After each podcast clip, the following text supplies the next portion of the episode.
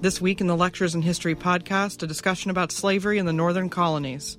University of South Carolina professor Nicole Maskiell teaches a class on the early development of slavery in the northern American colonies. Professor Maskiell also discusses the relationship between American religion and slavery in both the North and South. The University of South Carolina is located in Columbia, South Carolina. Before we get to this week's episode, we want to take a minute to ask for your help. Your financial support will ensure that C SPAN can continue to produce podcasts that inform you about national politics, introduce you to the latest nonfiction books, and provide valuable historical context to today's news. Make a donation today and be a part of C SPAN's future. Visit c-span.org slash donate.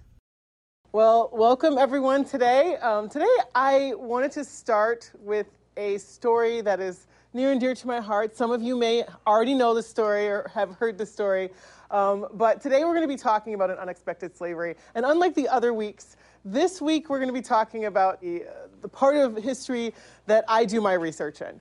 Um, and I wanted to start with the story that started me in history because I did not want to be a historian when I was where you were. I was interested in doing international relations or anything else. But I had to take a class um, in order to kind of fill my requirements. We all know how that goes. And so I chose a class, Material Culture in Early America. And I thought it would be an interesting class. But when I got there, I realized that the final paper was on an object. And it was 40 pages on an object. And I thought, oh, yes, I'm about to fail this class. I really shouldn't have done this. But I stuck by and I found my object. And the object I found was a tombstone, a grave, a grave marker for a, a young girl. She would have been considered a teenager. Um, and um, she was named Cicely. And I got really curious about this person, right? Like, why did she have this marker?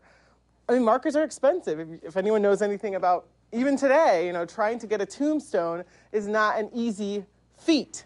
And so this is something that really stayed with me really got me kind of wondering, and it's what pulled me into history. And so I wanted to share the marker with you. I know I've talked to you about kind of the story in the past when we first um, met, but I wanted to show you the marker just to show you uh, what evidence um, in, in history can do to kind of change your perspective, right? And, and, think, and make, it, make things uh, a little bit different. Because this marker wasn't, you know, in a, in a cemetery in Charleston, um, South Carolina, or um, somewhere in Virginia. No, this marker was across uh, the, um, from the main kind of Harvard Yard uh, in a small cemetery known as uh, Old Cambridge Burial Ground. And I was completely blown away to find out that there had been slavery in the North. This is not something that I knew about, I'd even heard about before. And so I knew, wow, this is a really unique thing. There must be a lot of things written about it. Well, there wasn't. And I suppose that was good for me for the future because I was able to be the one to write, for, or write about it. But today we're going to be looking at slavery in this unexpected place and how on earth did we get, um, did, did, did enslavement occur in the northern colonies, what we consider to be the northern colonies. Okay. So we want to start at the beginning. And the beginning is a, a, a, a, moment that we've talked about before, right? The entwining of uh, indigenous uh, slavery. We talked about that when we looked at the history of the, um, the Indian slave trade, right? The Tuscarora War. But much like in that instance, in this instance, there was an entwining between the moment of African and Native enslavement. Now, the first reference to African slavery in, um, in at least in Massachusetts, uh, actually, I'm sorry, in New England, uh, was in reference to the Pequot War in 1637. So, really early in the 17th century, you're seeing the first reference to this entwining. And this war um, uh, was about was was um, centered around the Pequot Indians in Connecticut, and they'd been encroached um, by European settlements that were coming into the region. And they struck back, right? They struck back. And they struck back, back at a town called Wethersfield, Connecticut. Um, a few months after that, the Massachusetts and Connecticut militias kind of joined forces in order to um, retaliate, and uh, the, retaliate, the retaliation really came through to the village of Mystic, Connecticut. And it was a slaughter. After this kind of uh, ambush in Mystic, Connecticut, um, the women and children were enslaved in New England. So you get um, refugees, right, from this, from this, from what happened in, in, in Mystic, um, being kind of fanned out as enslaved people across New England. But the men and boys who were considered to be uh, threatening, right, if they were to stay in the region, they might be able to amass and kind of regroup and attack again. They were actually traded down to the Caribbean, down to um, to the, um, into the slave markets of the Caribbean. And they were actually put on a ship. The name of the ship was the ship Desire. And they were sent down a ship that had been built in New England. It was built with New England timber. And this ship was sent down to the Caribbean. And they were sold, these, um, the, the, the men and boys were sold in exchange for African enslaved people, right? Um, and so those people would then go on the ship Desire and come back up to Massachusetts. And this was a very important moment in history because this was the first time that enslaved African people were sold in New England. And this was in 1638. So remember, we talked about kind of all of these dates, right? 1619, um, 1627 with New York, and now 1638 here with the Desire. Um, now, this becomes the policy. This becomes something that people are looking to do. They start to see how this is a way to both dispossess indigenous people of their um, of their homelands, right, and also make some money um, and, and, and be kind of a lasting way to to claim the land. And so I want to talk a little bit about how they did this, right? So this is an idea that people start to think that, that, that, the European colonists start to think is a good policy, and so they decide to to start doing this in subsequent wars. In fact, in 1940, eh, sorry, in 1646, in 1946, this was long over, thank goodness, but in 1646, it was just beginning, it becomes the official policy in New England. And in fact, Massachusetts, Massachusetts, not South Carolina, not North Carolina, not you know Virginia, Massachusetts was the first colony to set up the first legal precedent around slavery in the North, uh, in, in the English North American colonies. And that precedent was ad- adopted in a document known as the Body of Liberties in 1641. And this Body of Liberties established the legality of slavery.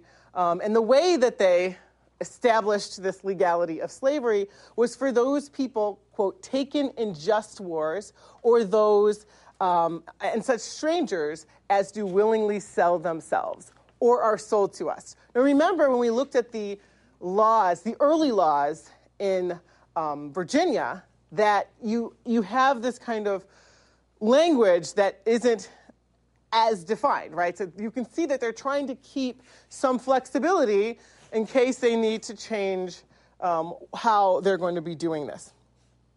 Now, when two Massachusetts slave merchants joined with London slave raiders in a massacre of an African village in 1645, the colonial government um, registered its indignation, right? They were like, this is man stealing. So you can still see there's some debate as to um, the morality of what is happening. Um, and this, of course, coming down from a religious government, right? We talked about this is a theocracy. And they said these people were, were guilty of the biblical crime of man stealing. It didn't help that this also happened on a Sunday, on, the, on what they uh, to be the Sabbath. So this, um, this, you can see a little bit of kind of pushback. But besides this kind of legal moment when they were uh, uh accused of man stealing, um, this was not something that became uh, a problem as the, as the decades went on. And so we're talking about New England, we're talking about Massachusetts, and of course, what's the first thing that you think about when we're, you know, the first thing that you associate with Massachusetts in the 17th century? Any ideas? Yes. The Puritans, right? The events around the Puritans. Yes. Salem witch trials. Right. Salem, right? The Salem witch trials. If you've ever seen anything on kind of popular shows, there's so many shows now about Salem, um, some more historically accurate than others, but usually it involves, you know, what happened in Salem, which of course a lot of people were executed, but a lot of times people talk about being burnt at the stake. I even watched just recently, um, uh, Trevor Noah was talking about they burning people at the stake in Salem. This is actually a very common misconception no one was actually burned at the stake in Salem. And I, it, it, can be forgiven because there were the great witch hunts in Europe where lots of people were burned at the stake. So people are kind of collapsing that. But nobody was burned at the stake in Salem. However, I do want to talk about the specter of burning at the stake and how it, it connects to this moment. Because this punishment did happen in colonial America, right? Didn't happen in Salem, but it was used in colonial America. Um, but in America, something kind of interesting happened. Um, in this context, it became almost exclusively racialized. As I mentioned before, in Europe, this was not the case, right? This was not the case. You're getting people being burnt at the stake um, for crimes like witchcraft. Um, but, and we'll be talking about that later on when we talk about um, uh, the, the history of, of religious wars. But in colonial America, it becomes, um, this becomes a method of a racialized punishment. In 1681, a Boston jury indicted a woman named Maria of arson, um, and she was, um, she was sentenced to be burned at the stake in, public, in, in, um, in, in Boston Common.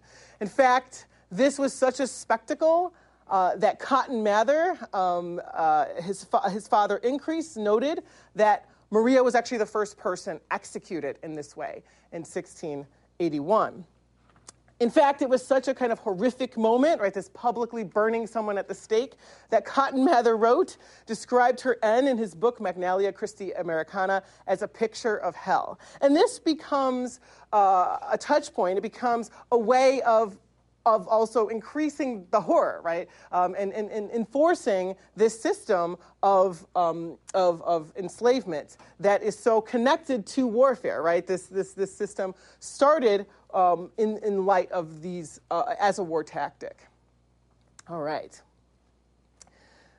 And now, so now that you have this background, I want to tell you another story. I started with a story about kind of how I came to this um, uh, this, this, being interested in this. And I want to tell you a story that takes place a long time before. And that's a story of Schenectady. So, Schenectady is a small town in um, upstate New York. And in the 17th century, the, the final decade of the 17th century, it was in the center of uh, a real kind of contest um, of control. And it was right in the middle of Haudenosaunee. Remember, we talked about um, territory and that kind of trade route into French Canada. And this was something that um, the English at this point and the French were trying to make a claim on.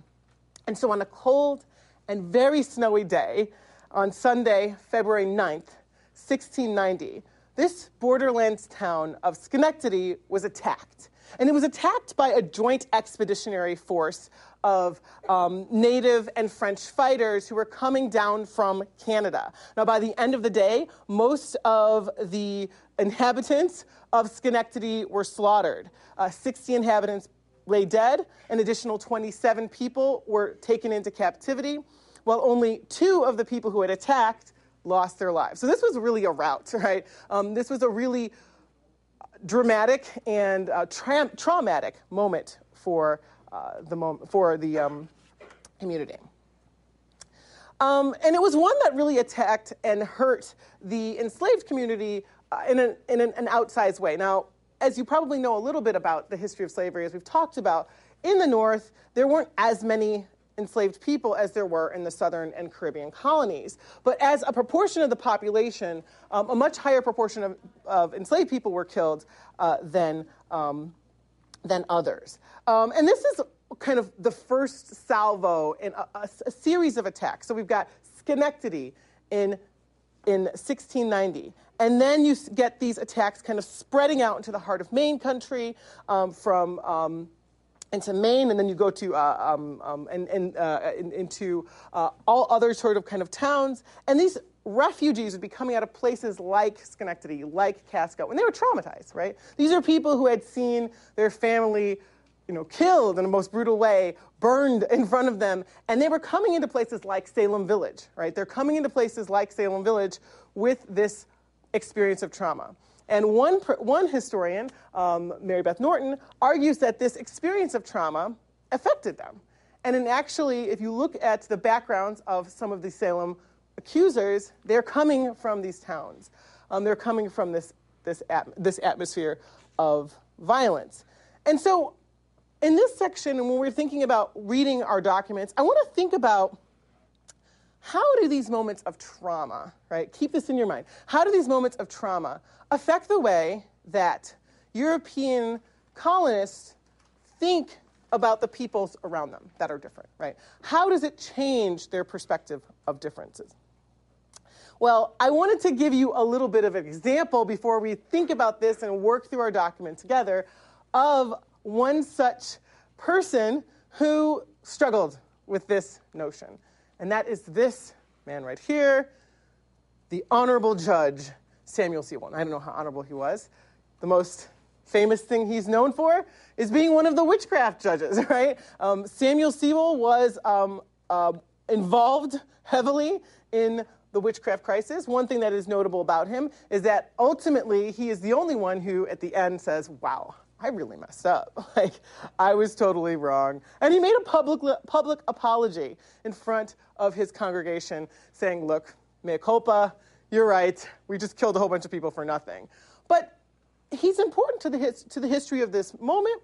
Um, also, he's important to the history of slavery because Samuel Sewall wrote uh, what is considered to be one of the first anti slavery tracts, The Selling of Joseph, which you had to read a portion of today, um, and we're going to be talking about later on.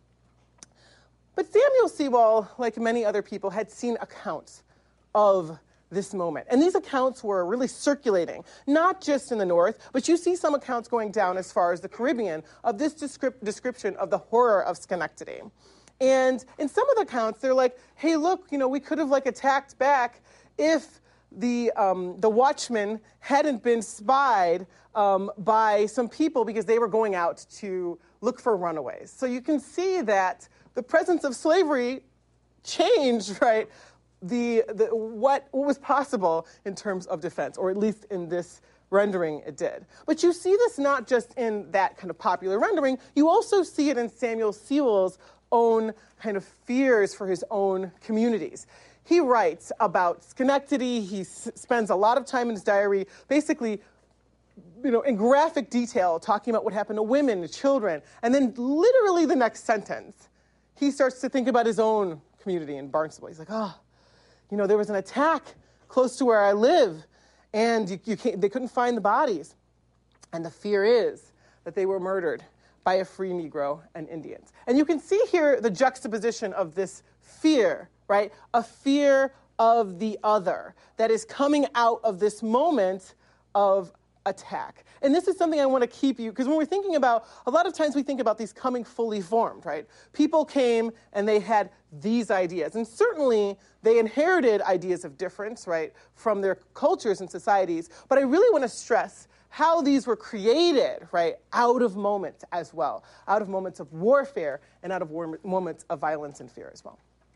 Okay. Now, another thing that is often associated with New England, and you probably know this, is the forest, right? The wilderness, the northern woods, this idea, this notion. And it comes out of um, poetry. Uh, Henry Wadsworth Longfellow's uh, long form poem, Evangeline, starts with um, This is the forest primeval, right? This idea of the, the forest. And of course, if you had to read, I did when I was younger, I don't know, they make people still read this, um, The Scarlet Letter, right? This evocation of the forest being somewhere where the black man, who is, of course, um, a, an, an, allegory to the devil, but we'll talk about kind of why the terminology is used, was there to kind of come and, um, and, and, take people's uh, spirits or souls. Um, well, I wanted to kind of draw attention to Henry Wadsworth Longfellow's ancestor and his diary. And he remembers, recalls, just four years after the Schenectady Massacre, that he's part of an expeditionary force that leaves from New England and is going to go to New York.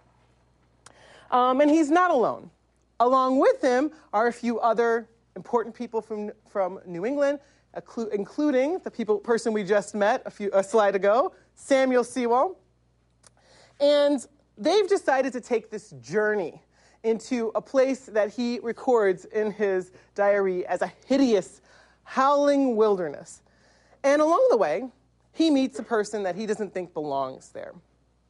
He, quote, met a Negro coming from Albany, end quote. And there they determine him to be a very suspicious man, right? So they're in, they're in the forest. They're meeting this person that they don't think belongs there. This accosted traveler would say, hey, look, no, no, no, no, I'm not, I'm actually supposed to be here. I'm, you know, I'm, I'm a soldier from the fort at Albany. But this group was not going to be deterred. They were like, look, we decided we were going to tie him up and we were going to um, and, and make sure that he couldn't attack us. So they tie him up. And this person who had already told them that he was a soldier from the fort uh, was quite adept at getting out of their bonds, and he was able to escape, right? And, and, and they wake up in the morning and he's gone. And so they're like, oh no, this person, we've, he's, he's gotten out of our, our hands. So they continue their journey on. And you can see this in his diary. He says, though we saw him no more, yet we thought of him. And later on, he continues to kind of discuss um, this with, with other people he meets in Albany. And so I wanted to kind of end with this note, right? This idea of this fear and how this fear doesn't just affect people in 1690, right? It starts to continue on. And people are using their experiences of runaway, right, of, of, of trying to get people who are trying to self emancipate in order to inform this notion of fear and violence in the, of the other in a place that is unfamiliar. All right. Well, I want to come back to Samuel Sewall, and now we're going to have a little bit of discussion for the document that we, uh, I had you all look at that I'm also going to project here today.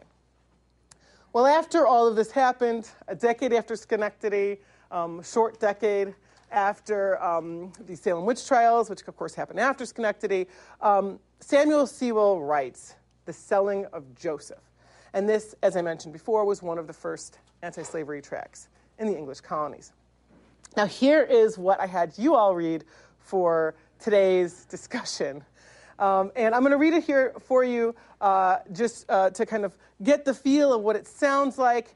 And then I'm going to have you answer this question What early ideas about racial difference can you see in this excerpt taken from Sewall's work? And he wrote the following and all things considered, it would, be, it would conduce more to the welfare of the province to have white servants for a few term of years than to have slaves for life. This is his main argument, right? We always say, look for the argument. And here is the reasons he gives. Few can endure to hear of a Negro's being made free, and indeed they can seldom use their freedom well. Yet their continual asp- aspiring after their forbidden liberty renders them unwilling servants. And there is such a disparity in their conditions, color, and hair that they can never embody with us and grow up into orderly families to the peopling of the land, but still remain in our body politic as a kind of extravasate blood Moreover, it is too well known what temptations masters are under to connive at the fornication of their slaves, lest they should be obliged to find them wives or pay them fines.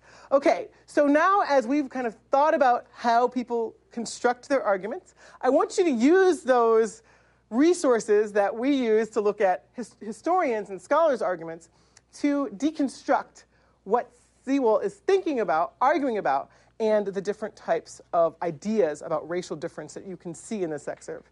So I want to just kind of go around the room and see what, what, what, what you thought about what Sewall is thinking. What are some things that jump out to you in terms of examples of racial difference that Sewall is using to make his argument that, hey, look, we shouldn't have slavery here? Any ideas? Yes. Well, it's interesting that he just sees them culturally as completely like irreconcilable. Basically, he's already accepted that uh, you know African people are too different from us yeah. to coexist, and so he advocates going back basically to uh, indentured servitude, which is interesting. Yeah. Yeah, it's really interesting because he is, as you say, making a cultural argument, right? And this is an argument um, that obviously, you know, he has a lot of, of, of, different reasons for it. But you're right, his what he's advocating for going back to is this earlier state of indentured servitude, servant, servitude, having white servants for a term of years, which is an interesting perspective to think about when he's writing this, right, in at the turn of the 18th century. What, how many white servants for a term of years are in the place that he's ta- where he's writing from, Boston? Any other thoughts about um, what ideas about racial difference can you see in this excerpt taken from Sewall? What are the things that he considers to be markers of difference um, in this excerpt? Yes. Such a disparity in their conditions, color, and hair. So he's like basically describing like, even down to like physical characteristics. Yeah. Like they're I guess like lesser than he sees um, white people as. Yeah, this is actually shocking, a shocking point. I'm so glad you pointed it out. The physical characteristics that he uses to kind of talk about difference. Um, there's been a big argument in you know, among scholars about this. When did people start thinking that skin color or, or physical characteristics made people different? Because before, what did we say it was, you know, that people thought was the most, was one of the determinants of difference? Do you remember? Not physical conditions though he does talk about conditions.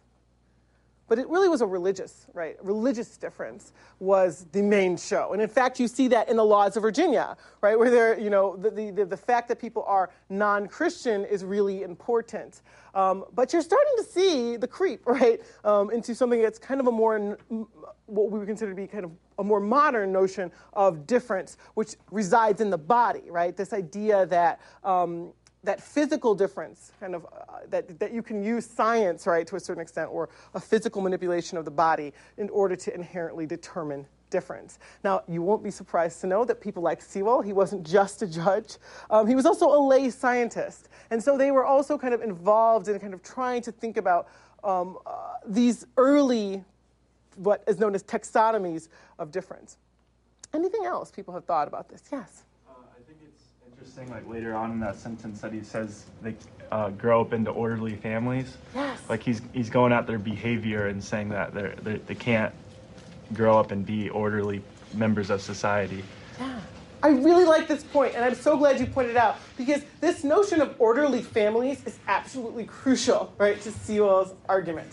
He is making an argument about how society is run and how it's continuing, and it is in this notion of orderly families, right? Um, this idea of families. And he's saying that they can't, right? They ha- they, what would be the opposite? They'd have disorderly families, just like you said. I really like this, this, this, this, um, this point. Um, what I was going to say is that I think even though this is an anti-slavery tract, there is there's a lot of juxtaposition within the document because he says, okay, well we're not fond of this type of slavery. However, they're still less than us. Yes. Um, so that's an important note. Like he said, we're not going to do this, but there's still less. So I think that continued the perpetuation of it within society, um, and those attitudes that they believe that the white race was superior. So I think that is important to know. Yeah, I think this is such a good point as well. And this point, and I don't know if you could hear it, but I'm going to repeat it again. The, the point was that anti, this might be an anti-slavery tract, right? But it's not it's not, you know, a, an equality tract, right? This is still something that would be predicated on the superiority, the assumed superiority of, as he, and, and he's also, one thing I think it's interesting to point out is he's saying white servants, right? He's not saying English servants, right? Um, he's making a racial, uh, a racial argument here. And I think this is a really important point, that this is central to his argument. He's saying, look, we shouldn't have slavery, but not because slavery um, makes humans unequal, but rather that it could destroy our community by bringing in undesirable people who are less than. Does that make sense? And I think it's such a good point. I'm so glad you raised it. I think I saw one other hand. All right. Well, let's think about what are what, what would happen after, right? We're here at the beginning of the 18th century, right? You're starting to see Samuel Sewall, who's coming out of this history of fear, coming out of this warfare. He had been involved in the transatlantic slave trade. Now, him writing this tract was very, very um, controversial. In fact, he didn't publish it in his regular publisher because he was a guy he liked to publish things. He actually distributed it, you know, secret, not secretly, but privately among some like-minded friends. So his ideas, while you know they weren't kind of founded on the notions of equality, they still were very, very controversial. So much so that he was actually dating a woman.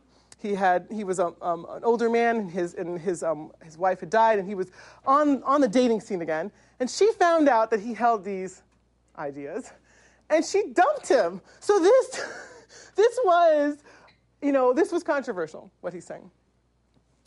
Um, and Samuel Sewall, because he just he just he had to be in the mix he became involved in something else that was happening at this time as well.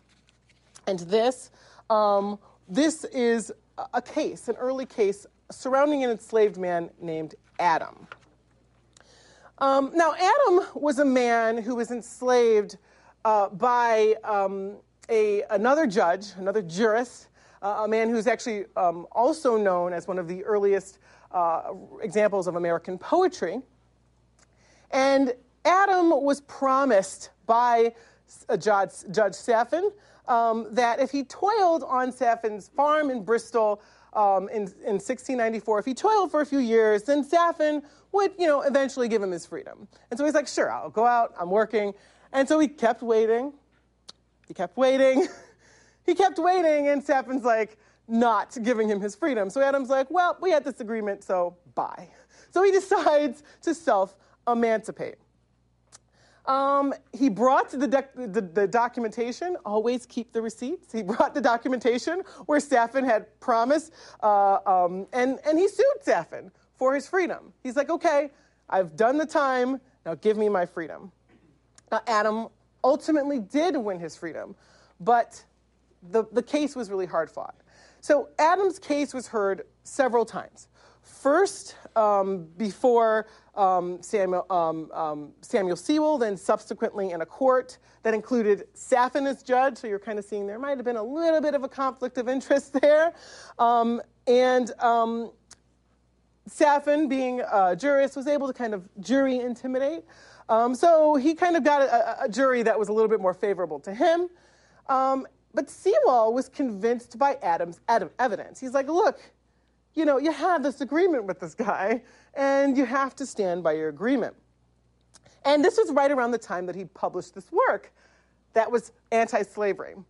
Um, but the proceedings actually continued on for, for many, many years until um, 1703, the Superior Court in Massachusetts ruled in Adams' favor. But Saffin was not happy. Saffin was really, really angry. And so, being gifted um, with words, he decides to publish the following diatribe against um, Sewall in verse, and I'm going to read it. Cowardly and cruel are those blacks innate, prone to revenge of inveterate hate.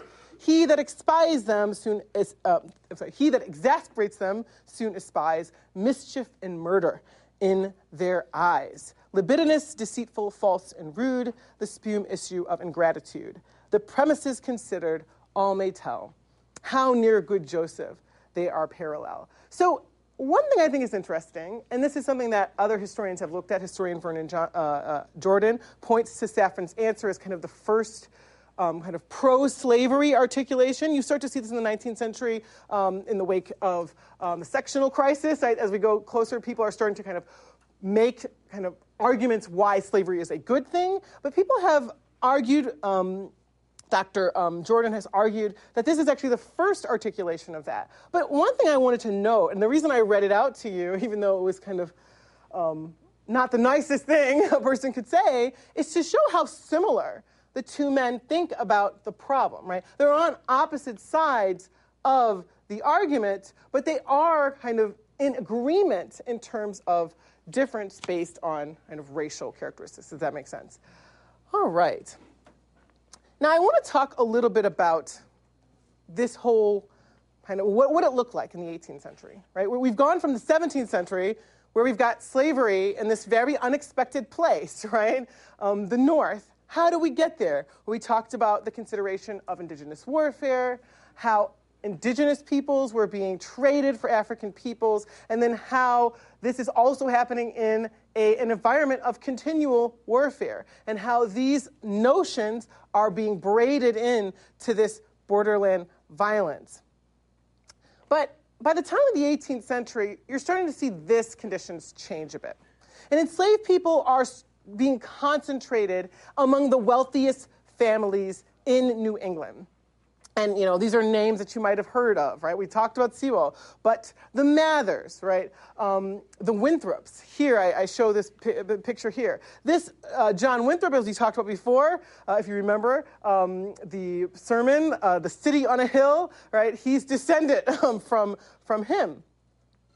Um, and Cornelius Waldo, if you've ever read Wal, uh, um, Ralph Waldo Emerson, was a slave merchant on a, on a large scale. So by the time of the 18th century, these people whose descendant, or I'm sorry, whose ancestors were kind of involved in thinking this up, they are already kind of in the swing of things, right? These are, are, are true people who are involved and embedded in the slave trade. In fact, Ralph Waldo Emerson's ancestor, Cornelius, uh, Cornelius Waldo, um, had a slave ship that he named Africa that plied the Middle Passage, packed with 200 uh, African people at the time. And this, you're using this tight packing method. You've probably seen the pictures of the slave ships that were became kind of prevalent during the mid 18th century of kind of bodies of people packed in those ships. That is the kind of method that was used. And in fact, some historians have argued that northern slave traders actually preferred this packing method because it would lower costs. So the more people you can get into the boat, even though it's much more deadly for the human beings, then the more quote unquote profit can be made on the market. Even more kind of dreadful about this is they were preferring younger captive people um, from, from the Caribbean. So they're looking for people um, who are young because of the, of, of the mortality involved in this. I also want to show you the population growth here. In 1676, right, where we started at the beginning of this period, you get less than 200 people who are enslaved.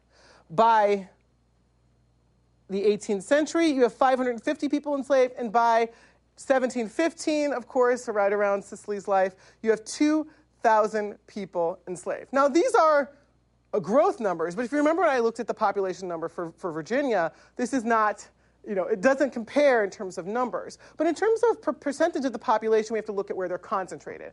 All of these people basically are serving the wealthiest families. So they're concentrated in places like Boston, around the educational centers, right? By now, Harvard College um, was established in the, in, in, in, in um, the colonies. So you've got people at the college. Um, and even though Massachusetts has this Puritan reputation, right, it was a theocracy. We talked about that. Many New England enslavers were really not interested in baptizing uh, their enslaved people. They were really reluctant to do so. And can anyone think of the reason they would be reluctant to do this? Yeah.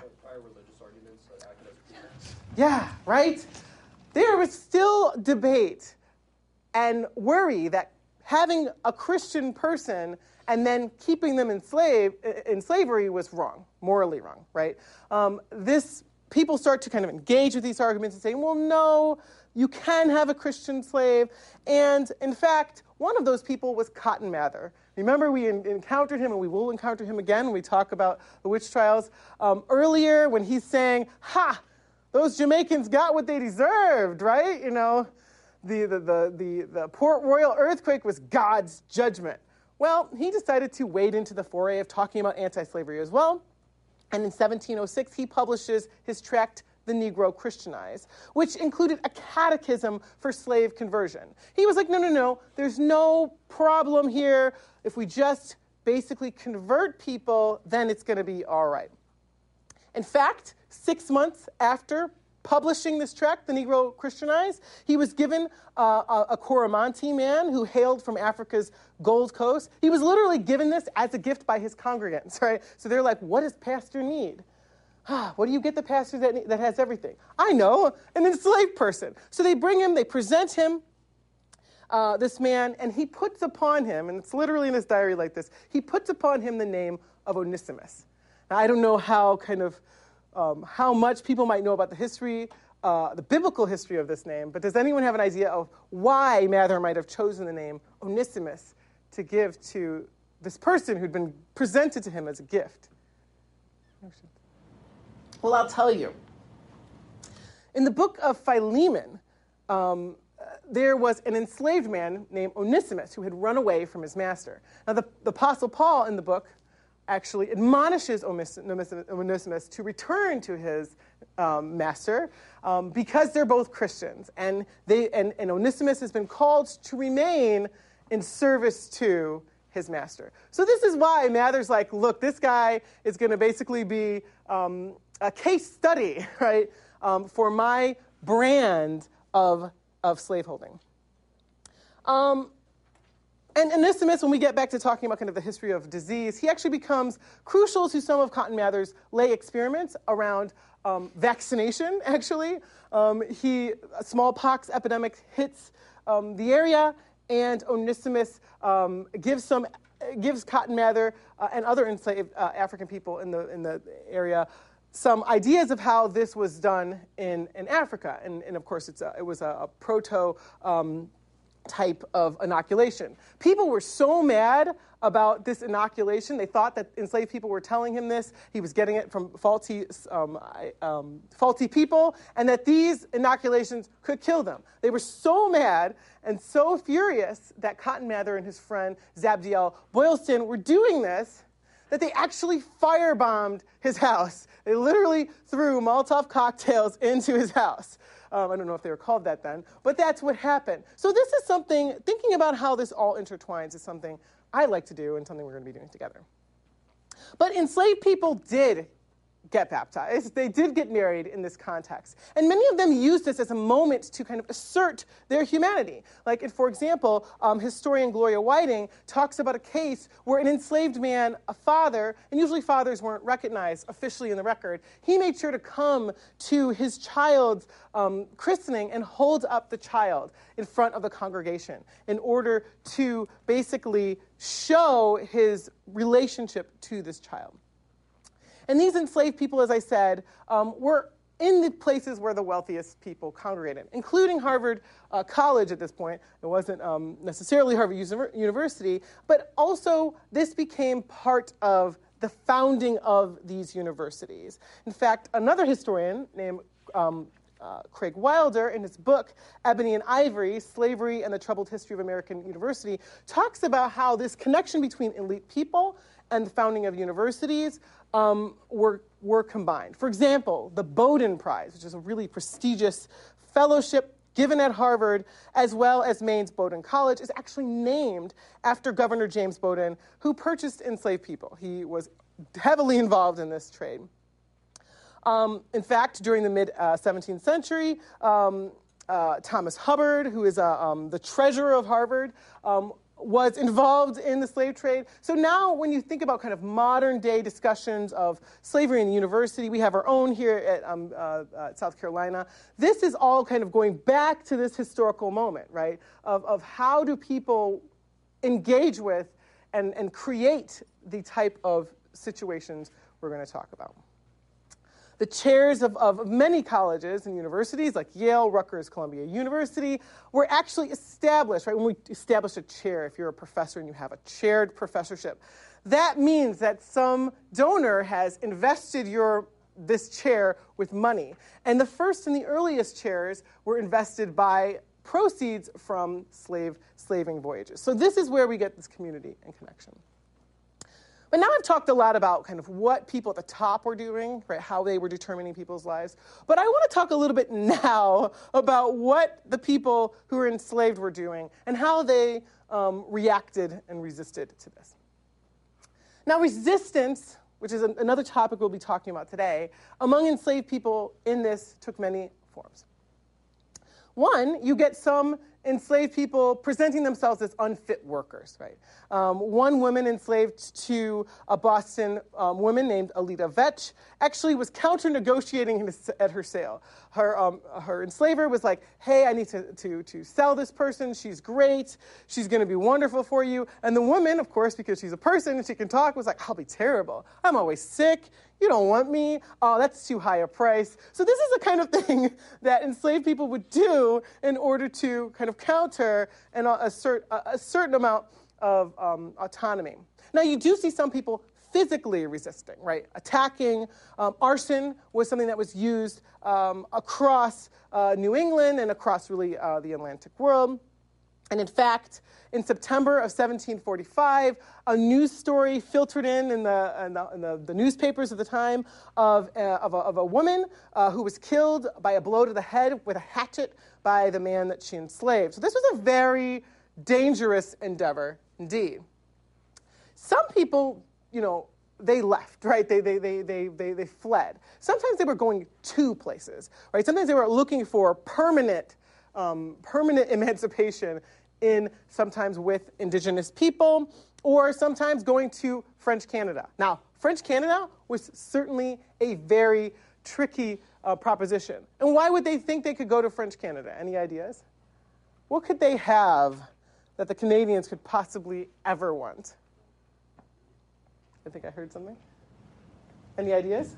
What might these enslaved peoples have to trade in French Canada that the Canadians might want? Yes information, Information, right? You are there at the highest levels of, you know, the, the governmental and political um, rulers of the English colonies, and you know what they are planning. This was such a fear that in New York, in, in, in upstate New York, uh, an enslaver named Robert Livingston, who was also part of the, the legislature, actually helped to pass a law that prescribed death to any enslaved person who'd run away who was found 40 miles north of Albany because they knew that that's where they were going. And in fact, um, his enslaved people did then later on escape and they made it all the way to French Canada. They took refuge with the governor of Montreal, and you know they were passing information.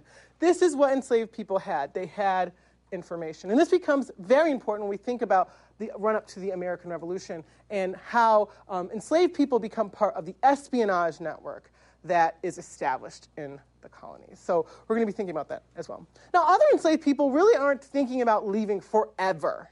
We have to think of people we're going to run away to freedom. And freedom is a place, right, where people can never get you back into slavery. But most enslaved peoples, many enslaved peoples, in fact, were just trying to get some time off, right? They would be trying to go back to their families, or they'd be hiding out with a local um, free black um, family just for a little bit so they could just get some time off. And others did want a more permanent solution, and they were going to life aboard merchant ships, right? We talked about enslaved people involved who were involved in pirate ships, but many enslaved people had nautical knowledge, and they would use these ships and the fact that they were away for a long time in order to be ports of freedom. Um, I wanted to kind of think about when we look at this last document, we're going to take some time at the end here of um, our, our, discussion to look and talk about this runaway uh, slave ad. But before I want to do that, I want to introduce you to the notion of what you can learn from these runaway slave ads. Now, we've talked a little bit about them before. This week, I had assigned you some readings that talked about them a little bit more, and I wanted to take you through the history of how we get there in order to talk a little bit about this. So, Samuel Sewall's ministerial colleague, a man named William Welsteed, was a slave owning friend, and he appeared frequently in his, uh, in, in his correspondence. On April 13th, 1747, Samuel Welsteed posted a runaway slave advertisement in a local newspaper. Now, this is a way that people in the community would be put on alert to look for these enslaved people. And if you see them, then send them back. And you see it for all sorts of things. There was one that I found that was so funny. This person had run away, and the slave advertisement said, I know that this person is teaching your children music but don't harbor, them, harbor him because I need him back. So enslaved people were using their skills in order to negotiate um, their, their, the terms of their lives. And this this um, advertisement by um, Reverend Welsteed uh, that was posted on the Boston Evening Post said the following. I'm going to read it for you, and then I'm going to read through it, and then I will do, have you all do the same thing with the advertisement I've given you to read here in class. And he says the following A Negro fellow named Moses, 24 years of age, servant to the Reverend Mr. Welsteed, left his master's house last Friday evening. So it hasn't been that long, right? Look at the timing there. And is supposed to be concealed on board some vessel. He had on a blue coat and a leather jockey cap, but is suspected to have furnished himself with seaman's clothes. All masters of vessels and others are cautioned against carrying him off and if any person will give information where he may be found, they shall re- receive five pounds old tenor reward. I want to point some things out and how to read these types of advertisements. One thing I think that's interesting is the Reverend, the good Reverend Welsteed talks about a Negro fellow named Moses. Does there anything sound peculiar about this? What would, what does his name tell you a little bit about the circumstances of his enslavement and also something that might be a little ironic in the Reverend's choice of his name? Like we led others to freedom. Right, okay? So he's, he's evoking this biblical character, Moses, who literally was a slave, who then led others to freedom, right? So obviously the Reverend must have thought, well, this will be a, an interesting and ironic thing to name this person. I wonder when he posted this advertisement whether the, he thought that the irony was on him. When he, like Pharaoh of old, was also pursuing Moses to the water's edge. So, this kind of acknowledgement and thinking about the ways that you can use these advertisements or something else. Now, the other thing I wanted to talk about is the things that he's wearing. So, I want to say this again. He had on a blue coat, a leather jockey cap, and seaman's, but is suspected to, to furnish him seaman's clothes. What can you learn? What do you think you can learn from looking at the things that, that he's wearing? He had on a blue coat, a leather jockey cap, but is suspected to have furnished himself with seaman's clothes. Yes? We talked about earlier in the course how it was uh, odd for blue, or blue was like a very uncommon color, or sort of like a wealthier color. Yeah. Um, and with the leather, I mean, he was probably trying to position himself as a more skilled laborer. Yes. Or put on a different appearance. Yeah. Yes. He's trying to, because a lot of times we see enslaved people they'll talk about osnabrigs. So there'll, be certain types of fabric enslaved peoples used. Um, and so, yeah, you, you're starting to see him kind of um, uh, putting on a, a um, um clothing that, um, that, that really denotes uh, wealth, right, to a certain extent, um, a, kind of a, a, wealthier person. And it could just be that this man was kind of like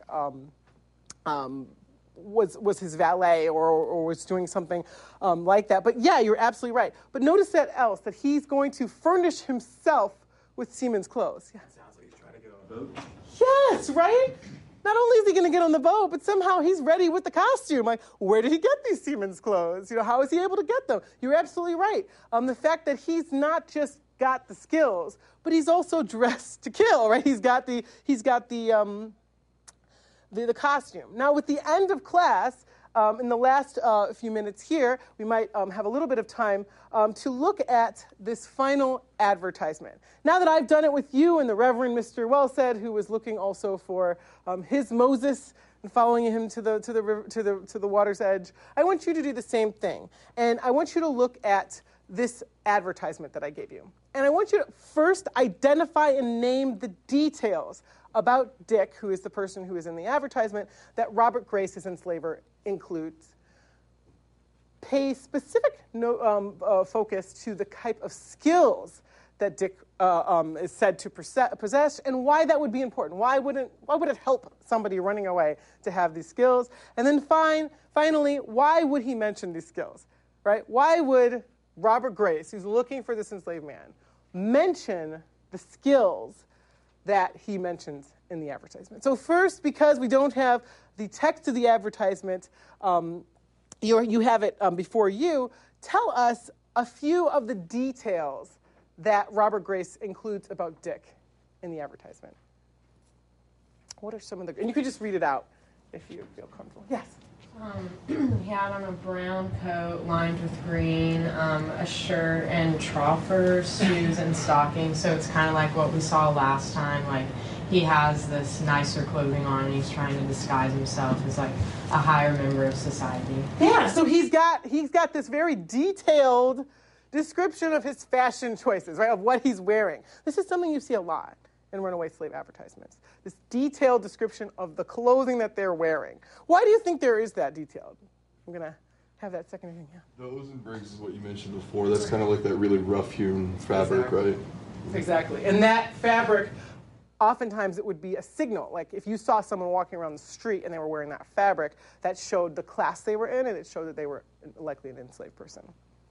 So you do see a lot of enslaved people sometimes putting on layers or having a change of clothes or stealing, right, their enslavers' clothes because they're expensive and what can you do with clothes um, if, you, if you have a whole bunch of clothes on? yeah. You can sell them, right? They, you see them using their clothing in order to continue their kind of life uh, on the run. All right, um, what are some skills that Dick possessed? What are some skills that he possesses? A- In the text of the advertisement, any skills? Yeah. The only thing I really noticed was the phrase preaching dick. Yes. So I'm imagining that he's at least um, well at speaking, but probably literate too. Yes, right. This is a preacher. This is very, very kind of. Uh, this is a, a, a characteristic that Robert Grace thought was rare enough that he was like, this man. You find him. This is what he'll be doing. He likely had literacy skills, right? He might have even been able to write, though he doesn't talk about that. But this man is using his religious ability, right? Uh, as, or at least Robert Grace believes he might use it in order to continue to run away. Now I have this question that, that's a follow-up question here. Why would, why would he even mention? Why would, why would that be something? He's paid money, right? If you put an advertisement in a newspaper, you know, it's a spread. You see what it looks like. He's paid money for the printer to do this, and he has a certain amount of space. Why is he putting that he's a preaching? Like, why is he taking? I mean, not even just that. The words are slanted, right? This is something that he wants people to see. Why does he? Why? Why would you do that? Why does he spend money on that? Why do you think that would help him? Yeah. As you mentioned earlier, you might be looking for work in that area, so it's an easier way to identify him. Yeah, right. You know, it, it it can help to even identify the people who might be thinking about, oh, I saw this guy and he was, you know, like you're saying, if he's looking for work or if he's like in, in the area, that people who see this will be like, oh, yeah, I remember a guy like that. Um, like he might be like a great speaker. Yes. And so like people recognize that oh like he like speaks like better than the other slaves, so he might be the person. Yeah, I think this is a really, really important point, and I'm going to say it again. The idea that he might be a better speaker, that he might have, you know, the gift of gab to a certain extent, and that would, say, you know, single, signal him as different. You do see this in other advertisements where you see enslaved people who have some sort of, you know, they focus on the type of voice they have, whether it's, you know, um, um, they speak with uh, an accent or they are shy in some way. They will talk about this. I think I saw another hand. Yes. Um, by mentioning that the enslaved person had skills, um, it kind of shows the people of the town that the owner really values them and like wants them back. So that might be a bigger incentive for the people of the town to return them because they know the owner will like pay up and like actually want the enslaved person back. Yes, this is really a, a, a very good point. I want to point this out again. Um, that this shows the skill shows this is a skilled person that is of value, right? And that this might also show that this that the, the, the that the um, enslaver might want the person back, right? It's also if the person comes back, that doesn't necessarily mean that the person, the, the enslaver, would keep them, but they're saving money, right? They know that if they've decided to then sell the person, they say, well, this person's not bad. I've already told the community that this person is a, a, a valuable person." You know, so it is kind of doing double uh, double duty. Well, okay, so I, I, I wanted to thank you all for taking the time to look through these documents. We've kind of gone from the beginning where we have a much more ad hoc um, moment of enslavement to the codification of the laws, and then finally to looking at how it gets into popular culture, right? How it gets into the early newspaper culture. But now I wanted to leave a little bit of time um, for uh, the question and answer uh, and, and open it up a little bit more um, to anything that you wanted to ask about this topic. Yes.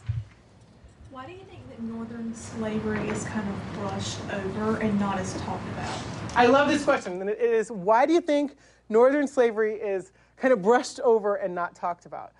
Well, I think that narratives are power, powerful, right? Narratives are powerful, and it's something that people have always known, probably since the dawn of time, but certainly since these first kind of um, uh, this first era that we're talking about.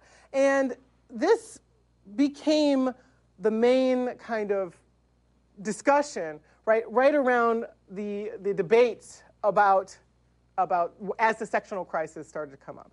So obviously, everyone knew that before the American Revolution, obviously, they knew that the northern colonies had slaves because they still did, right? They didn't start emancipating people until, uh, um, in a large way, until after the American Revolution with Massachusetts, um, and then ultimately uh, later on with Delaware being the last, right, in 1860s.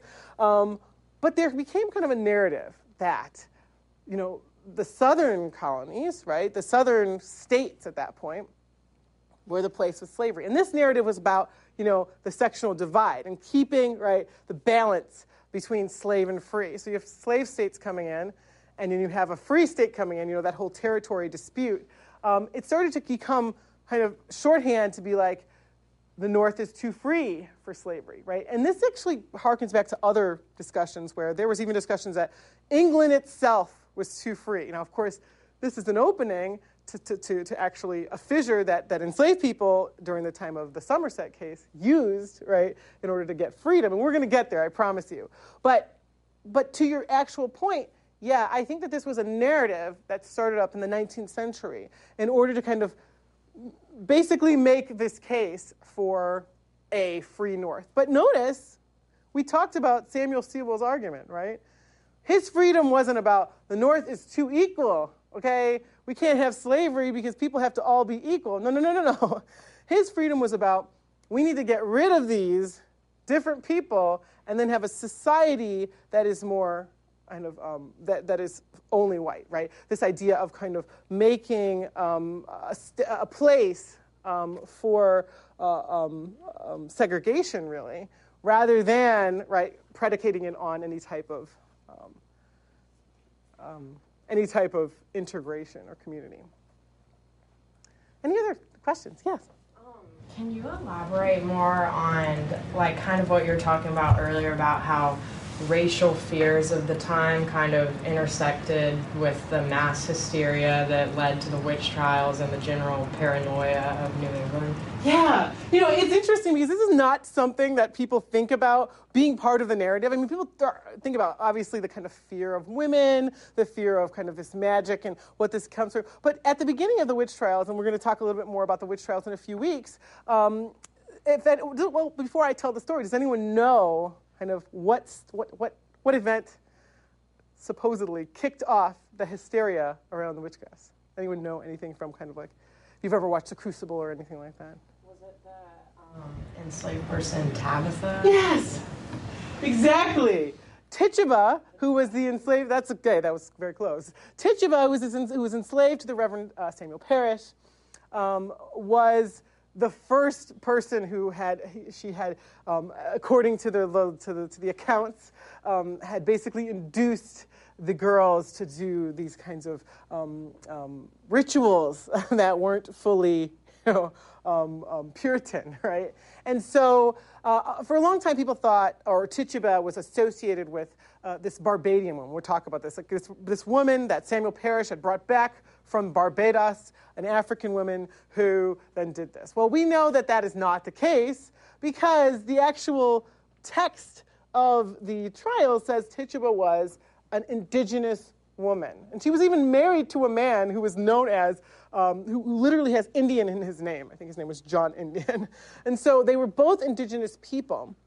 And that brings us to this kind of the combining of this. There were enslaved people of African descent um, who were pulled into the Salem witch trials. So, yes, um, not only is it part of the narrative, they were brought before the community, Mary Black, brought before the community and, and you know, bound up in these, these um, trials. Interestingly enough, though, they were not put to death. In fact, uh, Tituba basically was like, yeah, I'm a witch. They threw her in prison and then she survived the trials. And that is actually a way that some people did survive the trials by just admitting, right, sure, you're right, and, you know, don't kill me type of thing, and then they, they, they survived. But yeah, I think that in thinking about how this is a, a, deeper history that's not only i mean it, it is of course about gendered violence it's about you know paranoia fear but also about the types of um, the types of things that people start to think about each other and how people were othering people is so so crucial. I hope that that um, that elaborated enough.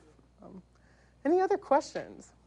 Yes Sewall, like you mentioned earlier about like ordered families, would this be like the time that like the American like nuclear family would like start, like the idea would like start like springing up, and like just like comparing it to like I guess like African societies and how they necessarily wouldn't be, I guess like the same as like the American nuclear family. Yeah, I really like this question. I'm going to repeat it. The idea that with Sewall talking about families, was this a time of kind of the notion of the American nuclear family?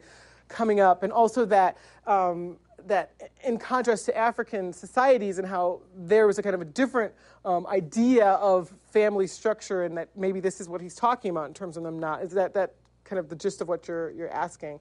Um, well, yes, um, um, yes and no. So Sewall's coming from this kind of earlier notion of the family being uh, the basis for society. We talked a little bit about this earlier, but we're going to get to it even more. Um, right at the top of the, the kind of societal family is the father or the king, right? And then you are all his children or subjects, right? And so the family was really crucial to understanding society at the time, even more crucial, crucial than the way the family comes into kind of the idea of the nuclear family. This was like society writ small, right? The father was the king, and everyone else was their subjects. Even servants were considered part of the family. Sometimes people talk about the kitchen family um, in a kind of um, uh, associative way, in a kind of formal way. So, yes, this is what Sewall is talking about, right? That the family the society as family, he's saying they can't kind of get these other people who are so different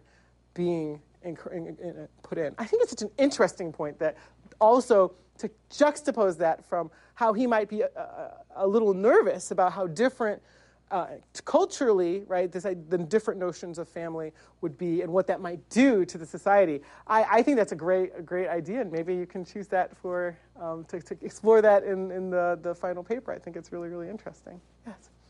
I thought the article in Samuel Maverick was really interesting, actually, and the amount of like speculative history that had to be done about it because it was one little source, and then she had to use contextual sources to sort of piece together a story. Um, why do you think that there are zero personal papers that have survived. Do you think it's a case where they're maybe being held onto by a family or ended up in some box lost there? But she was like, there are no firsthand sources from this family, even though they were wealthy large plantation owning family? Yeah. So um, this is a question about um, the, uh, the, the article that we, we, we looked at um, that was assigned for today, um, The Cause of Her Grief, The Rape of a Woman by, um, by Wendy Warren. And the, in the article, the, um, the there's these uh, papers, and she talks about there's no real papers that really attest to what happens during this case, that she's kind of painstakingly um, reconstructed out of silences, out of fragments, and how to do that. Um, so the first kind of point was about the speculative nature of that and the reason that we don't have these documents. I would like to bring up again the Salem witch trial as example. Right? So many of the documents that we have were donated by families, right? And, and, and I went to um, the uh, Massachusetts Historical Society ones, and they gave me a story about how literally members of some of the families that were involved in the witch trials, later generations, like in 19th century, they were so ashamed of their family being associated with that they would come and they would sit by the big roaring fireplace and they would go through the papers that looked bad and they would just throw them in, throw them in. So there was some there's some willful destruction and, construction of family histories here, right? People don't want to be known as, you know, the people who killed a bunch of innocent people, right? Um, but at the same time, the survival of papers can be difficult as well, just from the passage of time, uh, but also what people think is important, right? Um, um, people might not have thought that this is really that important a paper to, to remember. I do a lot of work in the Livingston family papers, which are huge, right? Um, they really are enormous. Um, and, but, but you see a lot of survival of the, their um, account books. And sometimes they'll have some correspondences and then they'll just disappear. You're like, I want to know what happened. But of course, they weren't interested in what happened. They were interested in keeping the, the count books, right? Um, they, don't, they, they didn't care that you wanted to know what was going on with this and that person's life, right? So it's all about like what people thought was important to save as well. And I think some of it is just time, right? Just the passage of time. We have been losing a lot of, of documents just from kind of the elements. Um, one of the main repositories I went to, the New York uh, um, State Archives, had a fire in 1911 that burned the majority of the of collections. And in fact, the Van Rensselaer family, who had given, who had kept their papers for two centuries, and were like, you know, maybe the archives and the library would be a safer place like it was like a week before or very very soon before they were like here take good care of our papers and then the archive burned down right? And um, the papers survived because they were protected by the english document papers but they were burned terribly. So i think you know we have to take all of that into account in terms of how we get these um, papers. Any other questions? I see another hand in the there how successful do you think these ads were at uh, capturing the slaves like the runaway slaves? I like, love because they sound kind of convincing. Like, I mean, that doesn't sound like that great, but they're so descriptive of the slaves. I feel like it, it would be pretty successful. Yeah. How successful i- were these ads? Is the question um, um, for in, in terms of tracking people down. Um, I, the only way you can find out is generally kind of trying to follow the trail and see what happened to people in the end. Um, and I've done that for a few. There was one really interesting ad of two men who ran away together. One deserted um, after, I believe it was King William's War. Um, up in Maine, and he deserted with an enslaved man, and they both ran together, um, and they were they were um, actually caught in Charleston, South Carolina. Okay, this is, I've driven um, to New England recently, and the drive itself is an epic journey. So imagining these two people in the 17th century, I'm sorry, 18th century, running together is really compelling. But yeah, they were caught again. And you do sometimes see them, people taking out ads saying, yeah, I caught this, this person. And that also shows you the reach of these papers, right? They're, they're actually, you'll see also they'll run these ads several times. Um, so, and sometimes I followed ads that it's been years and they're like, still looking, still looking. So they were fairly successful. It was big business. Um, you see um, publishers like, like um, Benjamin Franklin later on, who was also a Boston native, um, though he was publishing in Philadelphia. You see them making a lot of money. This is the way they make their money, right? Advertisements. And obviously, this isn't the only advertisements in the newspapers. But yeah, they're pretty effective. People are willing to shell out the, the bucks to, uh, to, to, to, to put them in there. Any other questions? Yeah. Converted feel about the relationship between like their religiosity and their status? Yeah, this is a really, really good question. The question is how did enslaved people who converted to Christianity feel about the relationship between um, their Christian you know, um, identity and their status as enslaved people? Um, we don't have many documents written firsthand by enslaved people, though we do have some. Um, in fact, one of the earliest poets um, in the American, American canon uh, were actually two people. One was a woman named Phillis Wheatley, who was enslaved um, in uh, Boston, and another was a man named Jupiter Hammon, who was enslaved on Long Island. And um, people have read their poems, and some people were disturbed by them saying, Well, I'm just glad that, that I had the opportunity to, to learn about Christ and be Christian. But other people have read their poems and said, They're actually they'll say this and then on the next line they'll say but can you believe the people you know who, who would be willing to do this? So i think there was a little bit of kind of signifying going on right? This idea of using the language of christianity in order to protest right the, the continued enslavement. And so that's the only way we would kind of get to know uh, but you do see people like preaching dick and other people using um, their skills um, using that ability um, in order to get to freedom. So I do think there was, um, uh, and also you see it in cases, court cases, where enslaved people are saying, look, you know, um, we're going to use this as a basis for freedom as well, and, and equality, not just, you know, um, not just to be freed from slavery. All right, let me look at Well, we're getting close to the end. I thank you all so much for your for your attention and for coming today. Um, and if you have any other questions, of course, you can always ask me, and I'll see you all uh, uh, soon. And if anyone needs to sign in, I have the sign in sheet as well that I can kind of start over here. Does anyone need to sign in? All right, we got a, a few. I'm going to go around this way so I don't get the glare in my face. Thanks for listening to C SPAN's Lectures in History podcast. If you're interested in hearing more history, check out season two of the Presidential Recordings podcast. The second season focuses on taped conversations between President Richard Nixon on topics ranging from the Watergate scandal to his nominees for the Supreme Court. The Presidential Recordings podcast is available wherever you get your podcasts.